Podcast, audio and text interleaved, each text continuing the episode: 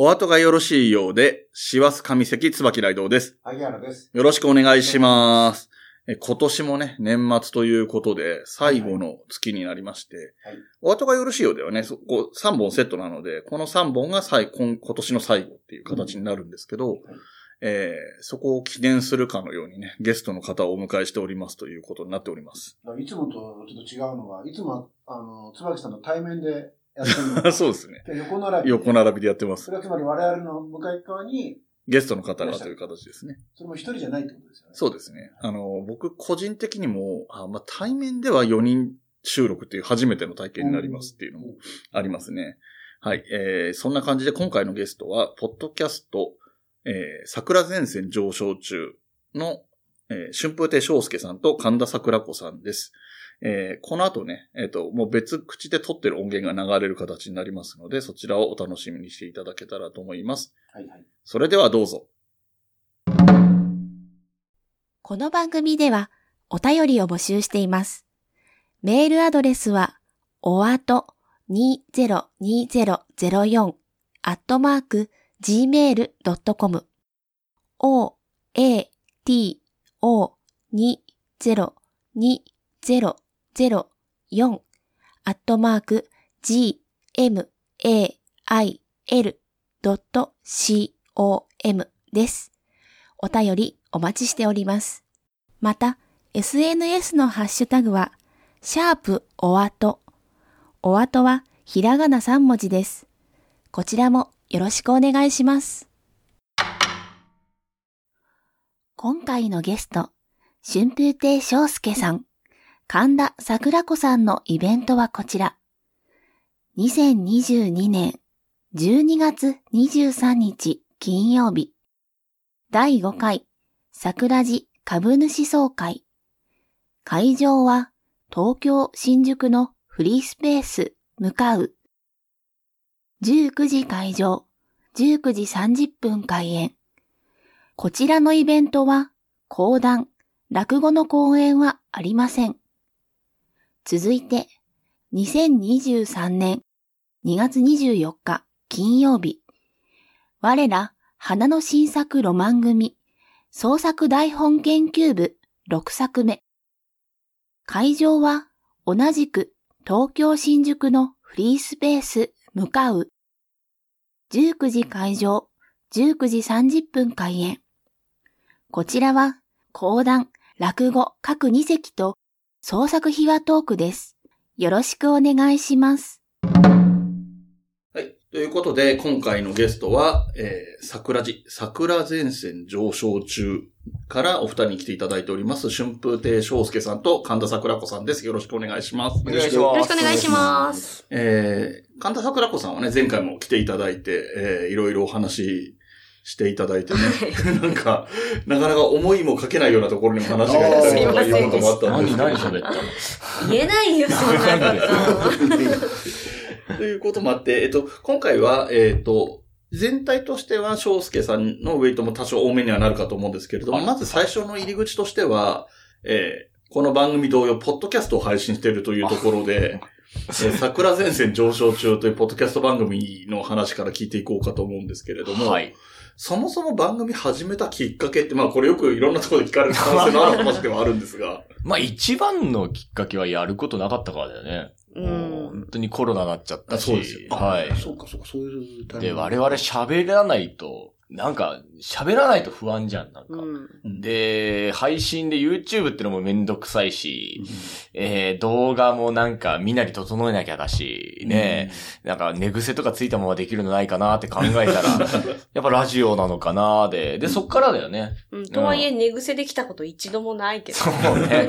そうね。まあ帽子かぶったりしてるからね。うんそう。そういうので、まあ、で、ラジオやるとなると、みたいな、なんか、まず、私は先輩とかだと多分、まあ、よく桜地でも言ってるんですけど、めちゃくちゃ撮り直しとかなんかその、すごいあの、なんなんか気になっちゃう人なんですよね。はいその、もう神経過敏というかなんというか、それで、じゃあ多分先輩無理だなとかいろいろこう考えたんですよね。はいはい。で、仲いい後輩誰だろう？で、まずい一番に出てきたんで、まあ、とりあえず、その、声かけてやってくれないかって頼んだら、まあいいよやるよっての話してくれたんで。うん。で、まあそっからまあ、どれくらい持つかなと思いながらも、もう2年半？半続いて。こ超えたか。はい。ちょうど私の二つ目の昇進からスタートしてるんで、うんシーズンがちょっと普通の人とことずれてるんですよね。5だから月1日から始めてるんで。まあだからその前座のうちに出しちゃうと、もう私は二つ目だったんであはいあれなんですけど、前座のうちに出しちゃうと、ちょっとうるさい方もうるさいからね、うんそういうんで、うん何言われ、お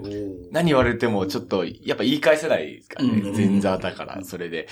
だったら二つ目になってからの方がいいんじゃないかなって。うんなら収録は前座の頃からやってたんだよね。そうで、最初は3本取りだめたんだけど、そ3本目はもうお蔵入りになってい う。て、あ1本目、2本目だけ取って、で、3本目流すかって時に兄さんが、いやもう、旬が過ぎてるからダメだって。おー週1で取る。うんうん毎週会ってちゃんと取るって言うおー言っあの、て、取りだめで、やっぱその、まあ気づいたんですけど、3本目めっちゃ疲れてるんですよ。はいはいはい。はい。もう 1, 一本目2本目はなんか、の、ノリとかが軽い感じなんですけど、3本目も早く終わんねえかなって感じで喋ってて。そう。ダラダラしてたね、あれね。うんでそれでもうそこで気づいたんですよ。もうこれはもう、きついと思うけど、絶対毎週会って、旬の、こないだあった話を喋るっていう、その熱量じゃないと絶対面白くないなと思って。なんかあの、リモートは嫌だって。そうリモートも何回かやったんですよ。うんただやっぱりリモートって間が狂うんですよね。まあそうですよね。はい。でそれをやっぱ編集で詰めていく作業も別にやろうと思えばできるんですけど、う切ったり、切って切って切ってで。うんだめんどくさいって。うんもうだったらどっか安いレンタルスペース借りて、うんでそこでもううん1時間2時間パッて喋って、じゃあお茶して帰るかぐらいの方が楽でいいんで、はいはい。はい。まあそれになっちゃいましたね。うんいや、まさに今お聞きしようと思ったんですけど、場所はその、レンタルスペース、あ、もう完全に。どどっか決めてるんですか？レンタル会議室。決めてないです。お互いの仕事の都合で、はい今日はこっちの方が近いから、じゃあはいここら辺でどっかとか。そんな感じです。うんだから、ここのね、こんないい環境で収録したことないですね、我々は。羨ましい限り。羨ましい。あの、なるほど、なるほど。はいえこの前の、おあの、拝聴したら、あの、はい奈良のホテルで。そうです、あそうです。あの、この間はだから、あの、私聞き返したんですけれども、桜地を。もう、だからもう、くたくたになっててね。で、私がね、まあ、打ち上げに連れてってもらって、食べて飲んでで、で、疲れもあって寝てたんですよね。したら、やっぱりもう今撮りたいって。違う違う違う。兄さんが言ったの。俺覚えてないから、その兄さんが言っ辺。たから。多分酔っ払って言ったんだと思う。どれしたらも1時まで寝るから、1時ぐらいに起こしに来てくれって言って。う、急に電話鳴ってなんだろうと思ったら、兄さん今から撮りますからって言って。急いでシャワー浴びて撮って。そう。なるほどそうそうそう。もうでも私あの、きなこ団子食べたのがいけなくてさ、喉にきなこずっと詰まっててさ、ガラガラしてた。そう。翔介さんは、あの、早く終わらせて、俺はもう真っ裸になるんだって、なんかおっしゃっていや、そうですよ。私はホテルではマッパなんで。マリリン・モンローと同じ。ちゃんと服着てもらって撮りました。はい とにかく部屋が違う、部屋が離れてる方が離れててよかったみたいなことを。そうそうそうだから、あの、翔介さん、そうだよな、あの、桜子さんは、あの、タバコ部屋だからな、みたいな。一本も吸わないよ、タバコなんて。すごい、なんか、どんどん話が広がってきますね。すげえと思いながら聞いてましたよ。いやいや、そんなすごいもん。ホラが、ホラがすごい。ポッドキャストっていうところで、あの、ポッドキャスト以外もね、はいえっ、と、やってらっしゃるので、はいスピンオフでやってらっしゃる。最初はノートから、ノートだけだったんですよ。ノートが最初なのか。はいでもやっぱノートってちょっとその、うん聞く側からしての操作性が悪いそうです、っていうことになって、うんでじゃあ何かないかって。で、ポッドキャストですよね。ああ、なるほど、なるほど。そうそう。なんか、そうなんだ。えっ、と、このね、桜地さんは、ウィキペディアがあることでも有名なうん。番組なんですけど、ウィキペディアの見たらやっぱりノートって書いてあって、ああ、はい。ノートもそっか、ぐらいには思ってたんですけど、はい。もともとがノートっていうこともともとがノートです。ただノートやっぱり、なんか、バックグラウンド再生とかもできない、うん。ね、確かなんか。それでね、聞くのが大変だっていうんで、うん。父親とかからもクレーム受けたんですよね。聞きづらいぞと。なんかないかって。ないかなそって。う。ん。で、今、アンカー使って。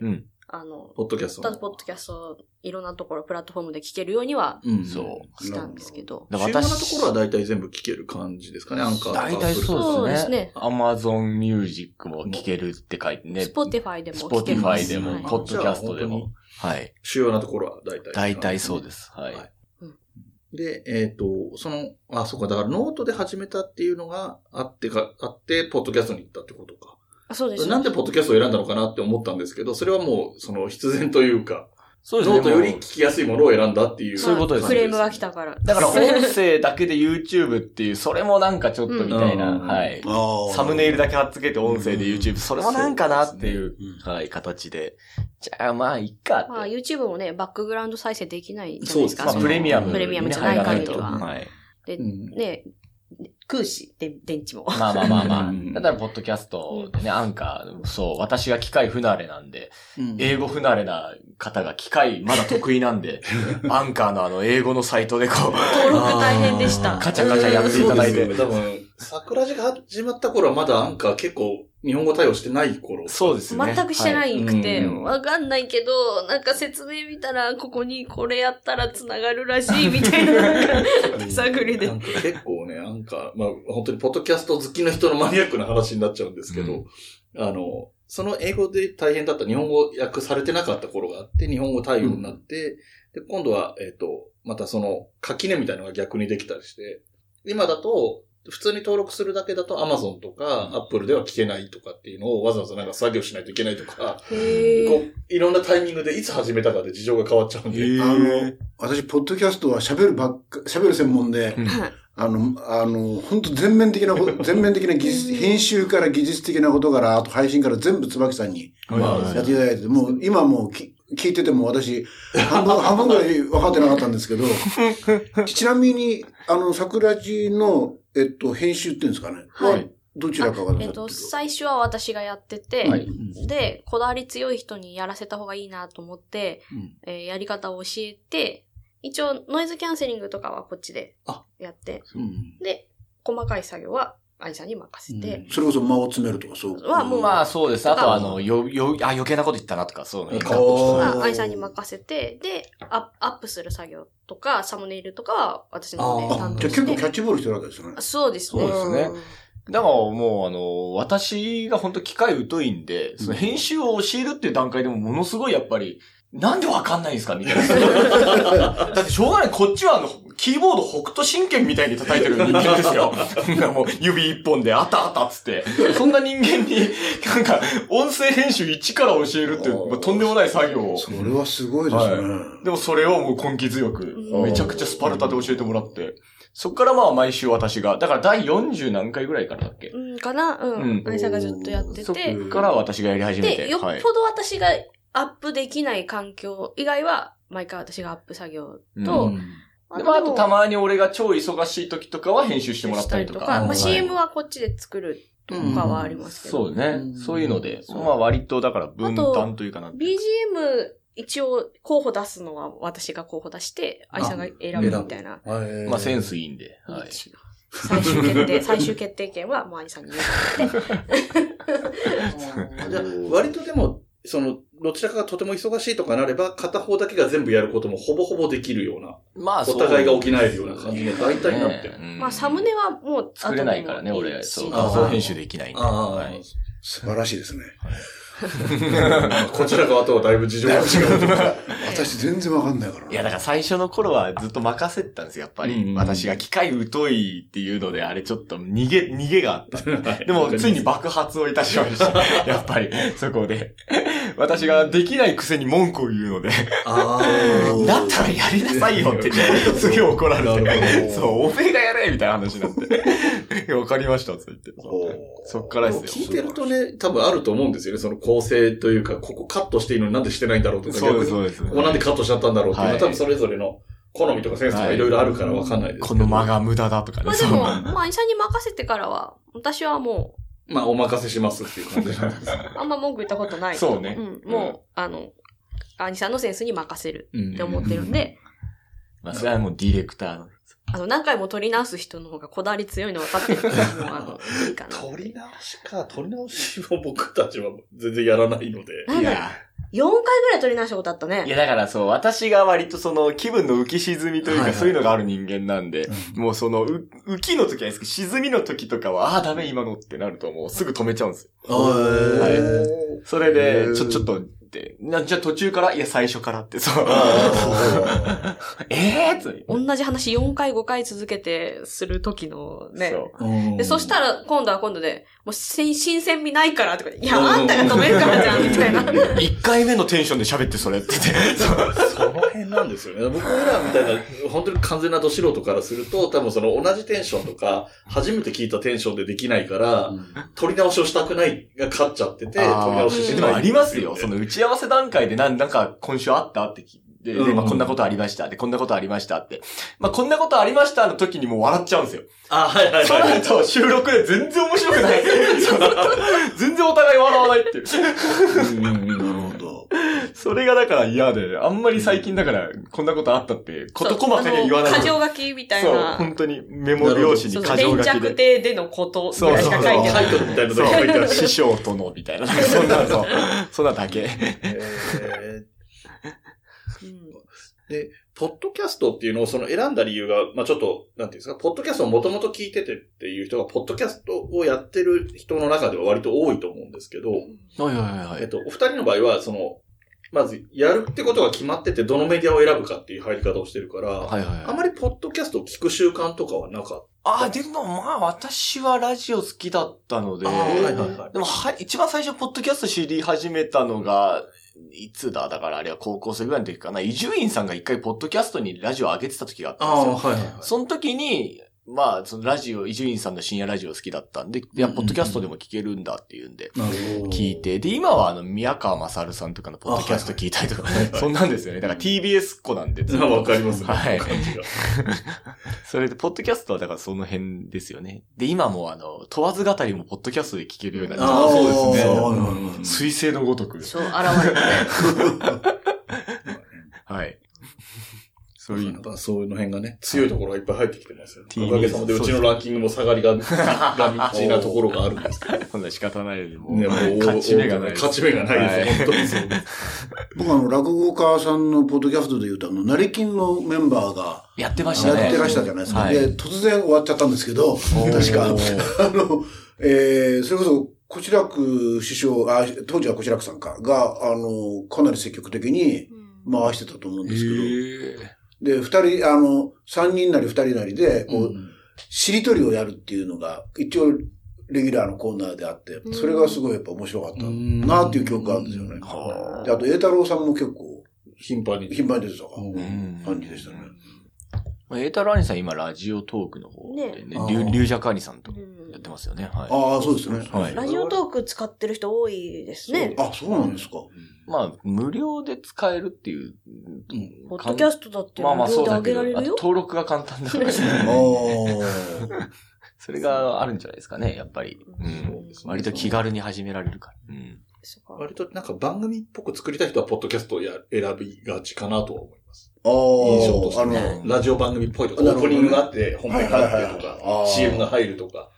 そういうのは割とポッドキャスト。好きでもない BGM 後ろに流れるじゃないですか。はいはいはいはい。なんかもう、な、何この曲っていうのとかが。よく聞く BGM とかもよくありそうです、そうです。ますよね。はい。そういうのとかがね、そう、そう。こだわり出したら結果アートリストに走るっていうね。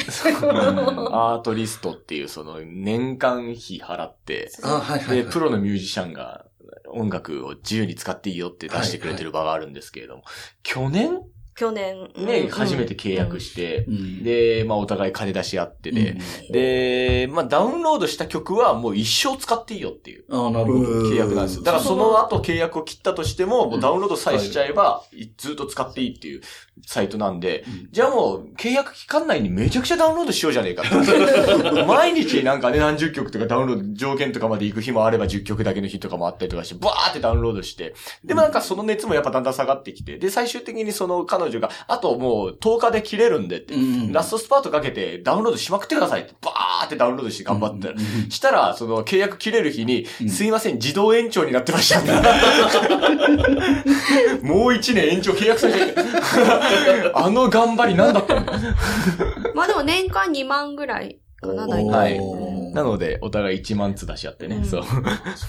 まあまあ、そうか。月で割ればそんなに大きい額でもないっていうただ、ななんていうか、これが著作権に引っかかるのかなとかを怯えなくて済そうですねむっていうのはリスクのこと考えるとね。いいかなっていう。うんうんそう。その辺は結構、ポッドキャストはそこ気を使うところなんですよね。うん。YouTube って、あの、YouTube 自体が著作権料を支払ってるので、割と歌ってみたとかが自由にできる仕組みなんですけど、そういうことなのそうそう、ポッドキャストは、あの、全部、全番組が自己責任なので、なるほど。からリスク承知でうん。曲かけちゃうような人もいるけど、ん。歌っちゃう人もいるけど、そこら辺はその加減が難しいねっていうのはありますよね。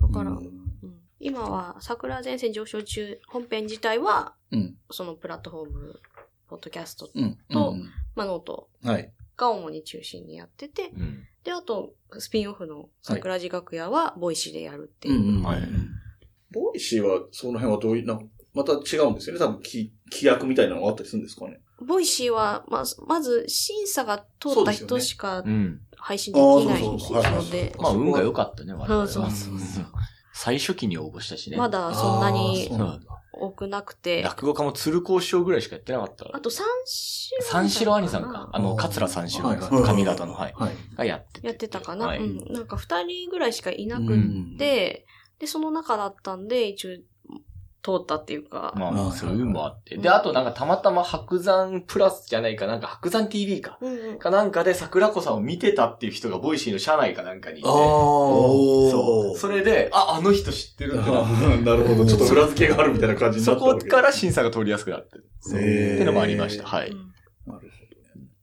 そっかで、まあ、ポッドキャスト自体については別に、こう、期限を決めてやってるわけじゃなくて、まあ、続けられる限りは続けていこうっていう感じうん、そうですね。まあ一応、だから二人で話してるのはもう、真打ちまでっていう、あれでね。って言ったけど、うん。もう多分、兄さんはそのままやるんじゃないかなと踏んでますけどね。ああ、なるほど。いやいや、まあ更新頻度は分かりないですよ。ああ、なるほどね。はい。その、やっぱり忙しくなったりとか、まあ、特に真打ちになるときって、そうですねこと。さら忙しいだろうから、その時期はできなくなるとかももちろんあるだろうし、その後も、ね、お仕事の忙しさが変わっても来るだろうから、更新頻度は変わるかもしれないですね。ただそこでで、ただまあ確かに、翔介さんはね、多分ラジオ好きでやってて多分楽しいっていうのもあるだろう。から、そうですね。そういう意味ではやめたくないっていうのはあやめるかなたくないってわけじゃないですけどね。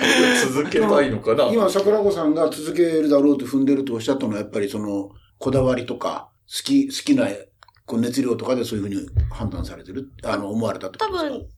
分、じゃあ真打ちになったから一人でやるとは言わないだろうなっていうところと、うんじゃあ他の人とやるかって言ったら、多分それがしんどいっていうんじゃないかなっていうところ そりゃと、そうだよ。うんだって、登るに言われたもん。兄さん、私、撮り直しとかマジやめてくださいねって。の 登るゲストとかいとか言って。絶対撮り直しやめてくださいねって。ね無理ですからねとか。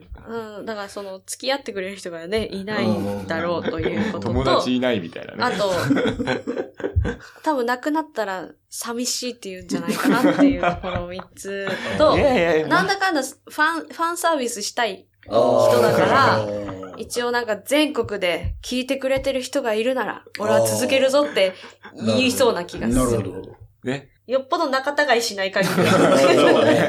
そうね。いや、なるほどまあまあまあまあ。そっか、でも落語とか、まあ、講談もそうでしょうけど、やっぱりね、ホームがどうしても東京っていう、まあ、はいはいはい。東京の落語家さん、講談師さんもそうだし、で、まあ、地方も行くことはもちろんね、この前の奈良もそうですけど、行くこともあるとは言ってもね、やっぱり生ものなので、そんなに頻繁にはうん。各地に、各地にまんべんなく行くのにすごい日数を使ってはいると思うんですけど、なんかね、どこどこの地を、例えば山口県で年何回見れるかって言ったらそうは見れないわけだろうし、うんって考えると、やっぱりそういううネットであれなんであれ、こう、ね、全国の人が見れる環境があるっていうのは、いいですよね。まあまあ、もしかしたらね、そのいろんな環境が変わってくると YouTube とかいうことも起こるかもしれないですけど。うんまあ、YouTube よりは大変じゃないあまあそうですね。のがあるの負担で、がっていうところはそうです。まあその、持ってる、なんて、媒体の重さ自体も全然動画に比べたら音声は軽いですし、うんだから、まあ、やっぱ動画よりは音声の方がいいのかなっていうのそと、ね。うん。あとはやっぱり、この間のな奈良にしたってそうですけど、うんうん。桜地聞いてるってお客さんがやっぱり来てくれたので、うん。多分そういうのを見ると、やめれないんじゃないかなっていう。そうね。まあ嬉しいよね、純粋にね。うんなんかネットで繋がるってことに対して私、春季の頃からずっと嫌だったんですよ。もうその、なんか人付き合いっていうものに対してすごい敏感な人間だったんで。で、ネットで配信の落語も流行っちゃったじゃないですか。はいはいはいなんか嫌だなってずっと思ってたんですけど、やっぱそういうこと言って、やっと会えて嬉しいですみたいなお客さんとか言ってくれたりとかすると、あ、まあこういうのもありなのかなってちょっと、はい、思いますよね。ううんん。やっぱり体感として、その桜地が入り口で、そこからそのリアルに落語会なり講談の会に来てくれるお客さんいるなっていうのはやっぱり肌感覚としてやっぱりいらっしゃる。いますよね。うんやはり、いつもラジオ聞いてますってあーなるほど、声かけてくれる方いますね。それこそ、あ、やっと聞けましたみたいな。あと、はいはいはい。ラジオきっかけでゲストで出てもらった話し家さんのとこも聞きに行くようになりましたとか。ああ、はいはいはいはい。なるほど、なるほど。うんバンバンありますよね。うん。あと、ゆうこ兄さんとかは、ね、あの、誤解が解けましたとか結構ありましたよ ラジオでね、そのね、ゆうこ兄さんって全然こう怖かったんですけど、二つ目になってラジオでゲスト呼んでね、うんそう、そういうので、お客さんとかも、ゆうこさん怖そうでしたけど、誤解が解けましたみたいな。だからまあ我々めちゃくちゃ落語芸術協会の役に立ってるな、そう考えるとな。そう思まあだからその他なんで紹介してもらえそうますそうそう。芸協ホームページでね。う。交互で出してもらってるから、寄せ。ああ、そうですね。なんか、やっぱり、ポッドキャストを、僕もいろんなポッドキャストを聞いたり、やったりしてるっていう中で、まあ、えっ、と、芸人さん演芸者、演芸家さんがやってるっていうところで、なんかちょっとやっぱり毛色が、僕が他、普段聞いてる一般の人がやってるポッドキャストと違うなって、すごく思うのは、ゲストの方も、あの、落語家さんとかっていうことが圧倒的に多いじゃないですか。で一方で、今回、僕らの方からお願いして、こういう形でゲストにお迎えしてるんですけど、他のポッドキャストをやってる人と共演するっていうことはあんまりないのかなといや、思って初めてじゃないですか？はい。そもそも、交友がない。いやそうないでですすよ。よね。はい。多分なんか、多分一般人からしたらなかなか声がかけづらいっていうのはもちろんあるとは思うんですよね。同じポッドキャスト仲間という風には多分見れてない。あの一般のサラリーマンとかやってる人がポッドキャストやってる人からすると、そういう感覚で接していいのかな。認識されてないだけじゃないですか。絶対そうだと思いますけどね。どうなんですかね。なかなかでも、ああ、そういうこともあるかな。まあまあ、どのぐらいのね、まあ、ポッドキャストがいっぱい番組がすごく多くあるので、はい誰がどれをどのぐらい知ってるかは難しいなとは思うんですけど。うんたまたまね、あの、昨日、あたまたまでもないんですけど、昨日、劇まあ、この話は後からも出るかもしれないですけど、はい。激鱗のねええ、会に行って、ありがとうございます。さん、はい。あーお話しする前に、あの、ま、あの、またちゃんと生の講座見とこうと思って、はいまあ、行かせて行ったんですけど、その時に、あの、まあ、メンバー3人いらっしゃる中で、えっと、ゆうしさんがどなたかが、今日はその、二つ目の回がすごく多い回で、うんうんうんあ、翔介さんもおっしゃってたと思いますけど、はいで、その中で選んできてくださってありがとうございますっておっしゃってて、で、言われてみたら確かに今、若手の落語家さん、まあ落語家さんに限らない講談の方もそうだし、もっと言えば、あの、ゲ、あの、ゲイ、コント師とかね、漫才師の方とかたくさんいらっしゃる中で、うんだから、自分たちの情報発信って実はすごい大変なんだろうなと、だし重要だと思うんですよね。でそういう中で、例えばツイッターでこう、なんていうんですか、今月の出演の一覧を書いてる若手の方もいらっしゃるし、いや、それすごく大事だなと思うんですけど、で、それこそ、こういう、あの、ポッドキャストで情報発信。まあ、情報発信どのぐらい認識されてるかわかんないけども、情報発信されてる方もいれば、その、 Voicy とか、まあ、 Voicy はあんまりいないのか、 Radiotalk でやってる方もいて、はい。だから、そういうのって今絶対必要っていうか大事だよなと思うんですよね。だから、まあ、そういう意味では、その、すごく、こう、いいツールを、それこそ YouTube なんかに比べると、こう、なんていうんですか、まあ、ややりやすいというか、その音声は、音声だけの情報発信ツールっていうのを、こう、もうずっと育ててらっしゃるっていうのは、すごくうんいい、いい、あ、いいっていうのは、ちょっと上から目線になっちゃうけど、いいあれだし、あの、ますますその、なんていうんですか、あの、たくさんいる中で必要なことなんだろうなと。まあだから、育てられているのかなわかんないけど。我々の生存確認、そうそうそうそう、ねとりあえずあの、いろんそうな、あの、全国の皆さんに、今週も生きてますよと。そうそうそうあそう、まだ芸人辞めてませんよ。そうそうそう辞めたいですという。それをなんか発信してるだけっていう。はい。最近だとね、あの、ツイッターのスペースがとても音声配信、はいはい。広い意味での音声配信としては便利なので、うん。まあ、うちのアギアラもね、ちょいちょいやってますけど。今日、今日ね、やるつもりですけど、あとあの、僕はまあスペースって知ってはいたけど、あこんな使えるんだと思ったのは、あの、立川吉祥さんが、うん。割と最近やり始めてっていうか、ああの、不定期にパッてやれるんですけど、あ、で実際聞きに行ったら、あ、こんな簡単なんだと思って、うんじゃあやるのも簡単なんだなって認識したんですけうんど、だからね、音声手段っていうのは増えましたよね。そうですね。あれは本当に準備がいらなくて、あの、まあ、人によってはもちろんきっちり作ってる人もいるでしょうけど、割と垂れ流し的な感じ。うんまあ、残せても10日間ぐらいなんで、まあ、クラブハウスが流行ったのもね、多分それなんでしょうけれど。気軽に準備せずにやるっていう魅力なので、なんか割とそこら辺はポッドキャストとは住み分けというか、ーやりたいことが違う。編集ありきのポッドキャストっていうところがあるので、好きな人、編集すごいこだわってる人、やっぱ一般の人でもいっぱいいるし、そういうところは違うのかなって思ったり。あとは、その、ポッドキャスト、桜地をやっていく中での話をさっき言ってた、その生存確認じゃないんですけど、そのお二人が楽しく話してるっていうことが一番主目的といえば主目的なんですかね。別にそんなに告知ももちろんしてはいますけど、うん。告知するためのポッドキャストっていう感じもあんまり感じないなとそうですねあ告知は多分主な目的にはなってうんない。我々の会の告知なんか一切しないもんね。やるのはもう桜地関連の告知だけうんそうですねで。すね。そっかそっか。そっか、ご本人たちの別の勉強会とかの話はそんなに、まあ、この間やってきましたぐらいの、こでなんか事後のね話。面白いことが起こればね、うん話すけど、特には何もっていう。はい。うんまあ、寄せにもこの間出てきて、みたいな。だから寄せのね、宣伝もあんまりね、そう。まあ、まだやってるんで来てくださいまあ、ぐらいな。それこそ、あーほんとそうか交互で入ってる時とかぐらいじゃないですかね。そうですね。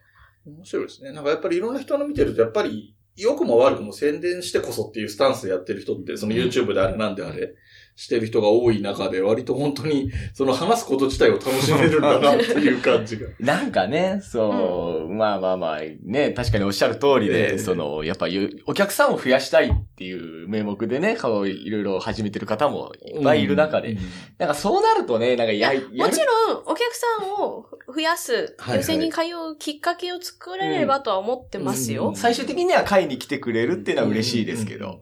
だけど、うん。別に、会に来てほしいからやってるっていうよりは、まあ、自分たちのパーソナルをさらけ出すことで、うんあの、初めて行ったとしても、うん。聞いてるから、あこんな人っていうのはなんとなく分かってるから、怖くないと思ってもらいたいっていう。結局そのね、お客さん呼ぼうとか、なんか来てもらおうとか考えると、喋る内容とか、取る態度も制約が出てくると思うんですよ。はい。そうなった時に、じゃあ普段の自分たちを見た時に、あ、実はこんな人なんだって思われるのも嫌なんで、ああ、なるほどね。だったらもう、先に普段を知ってもらっとくみたいな感じ。だったらもうダラダラね、そのね、いや、本当あの、株主の人なんか、友達感覚でき来てんじゃないかなと思いますけどね。それぐらいがちょうどいいね。やっぱ、うんやっぱりなんかこう、芸人長いから、ずっとね、なんか、作っててもしょうがないし。そうなんか友達が頑張ってるのを見てやるかぐらいの感覚で見に来てくれたらいいかなと思って。はい。あでも本当の友達が来たら緊張する。そうなんですよ。本当の友達は全然聞いてないからね。あ隠してるから。そう。私、本名しか知らない友達なんでね。気取ってると思われたらどうしようとかいろいろなんか考えて。でも確かになんかすごいこの桜地のお二人がすごい伸び伸びしてるというか、一番こうなんだろう、ナチュラルな状態で喋ってるのかなって。お二人ともの、その、ユニットがあるので、それぞれの YouTube とかも見たりする機会があるし、うん。もう講座も見たこともあるんですけど、一番リラックスして話してるのは桜地なのかなとは思ってるんです。もちろん、プライベートとかはわかんないですけど、変わんないんじゃないですか？あのね、つも通りみたいな。うん普段通り。それこそこの間のインターセクションカフェさんとか、うんもう打ち合わせとかに行って、その前に普通にご飯とか食べてても、いはい。や、桜地聞いてるような気分になるって言われるんで、多分、素なんですよね、多分ね。そうでしょうね。うん。うん、多分気取ってるところは全然ない。一番ニュートラル。うん。そう、そんな感じします。その、なんだろう。盛り上がる、自分の中で個人の、みんなが持ってる、我々も持ってる個人の盛り上がりポイントみたいなのも、すごくナチュラルに出てて、それが、相手が同じになる時もあればならない時もあるみたいなところも含めて、全部本当にナチュラルなんだろうなと思ってうん。いや、て。だからあの、ね、あの、一人暮らしとか、うん一人暮らしじゃなくてもちょっと物寂しい時とか、ちょっと今とかに置いて聞いとくと、うん。なんか隣の部屋で人が喋ってる気持ちになれるって聞くので。なるほ そう、そういう聞き方いいですよね。ポッドキャストは割と作ってる人もそういうコンセプトの人もいたりするけど、やっぱりその、耳馴染み？あの、音楽聴くんじゃなくて喋ってるのが聞きたいっていう気持ちっていうのはあると思う、あとは睡眠導入剤に使ってもらってます。ああ、そうか、なるほど。あとは、そうですね。まあ、この、ポッドキャストについて、桜地についてって話はそろそろ終わりにしていこうかと思うんですが、はいえっと、桜地及び、えー、桜地楽屋、さらには、えー、桜地企画も含め、桜地という、このユニットというか、番組というかで、これからやっていきたいこととか、それは、だからその来年に予定してますみたいなのもそうですし、5年後、10年後とか、それこそ真打ちになった時にはとか、何でもいいんですけど、何か今後やっていきたい、この二人でとか、このポッドキャストを通してとか。まあ、ポッドキャスト通してじゃないですけど、私はだからロマン組で作ったネタを後輩がやればいいなと思って。ああ、なるほど。はいはいはいはい。はい。でもね、割とやってくれそうな雰囲気あるネタあるじゃん、なんか。あのまあね、ー、テルモピュライとかは。本当にやるか知らないけどね。なんかね、そういうので、うんなんかどんどん広がっていけばいいなと。だからやっぱり我々クリエイター気質なんで、二人とも、その、なんか自分がやらなくても究極いいみたいなところも若干あったりとかして。はいはい。はい。誰もやってくれねえから、俺たちがやってるだけ。だけであって、誰かやりたいって言ってくれる人がいれば、それが一番嬉しいですね。はいはい。えあとはやっぱり、ずっと愛さん言ってるけど、全国の株主に会うためにね、あ、そうね。ーあーうん全国ツアーができるようになればいいね。まずあはーね、まずは、あの、岡山で、そうそうそう。ウィキペディア岡山のウ編集しィキペディア編集してくださってる方が、そう、もうはいお礼に行かなきゃいけない。そうそう、お礼参りに行きたいなということと、なんでね、ロマン組やった後、トークのイベントが全国でできるようになればいいな。あー、なるほど。はい。その模様を毎週ね、ポッドキャストに流したら、そうですねそれが一番いいんじゃないですかね。そうね。うん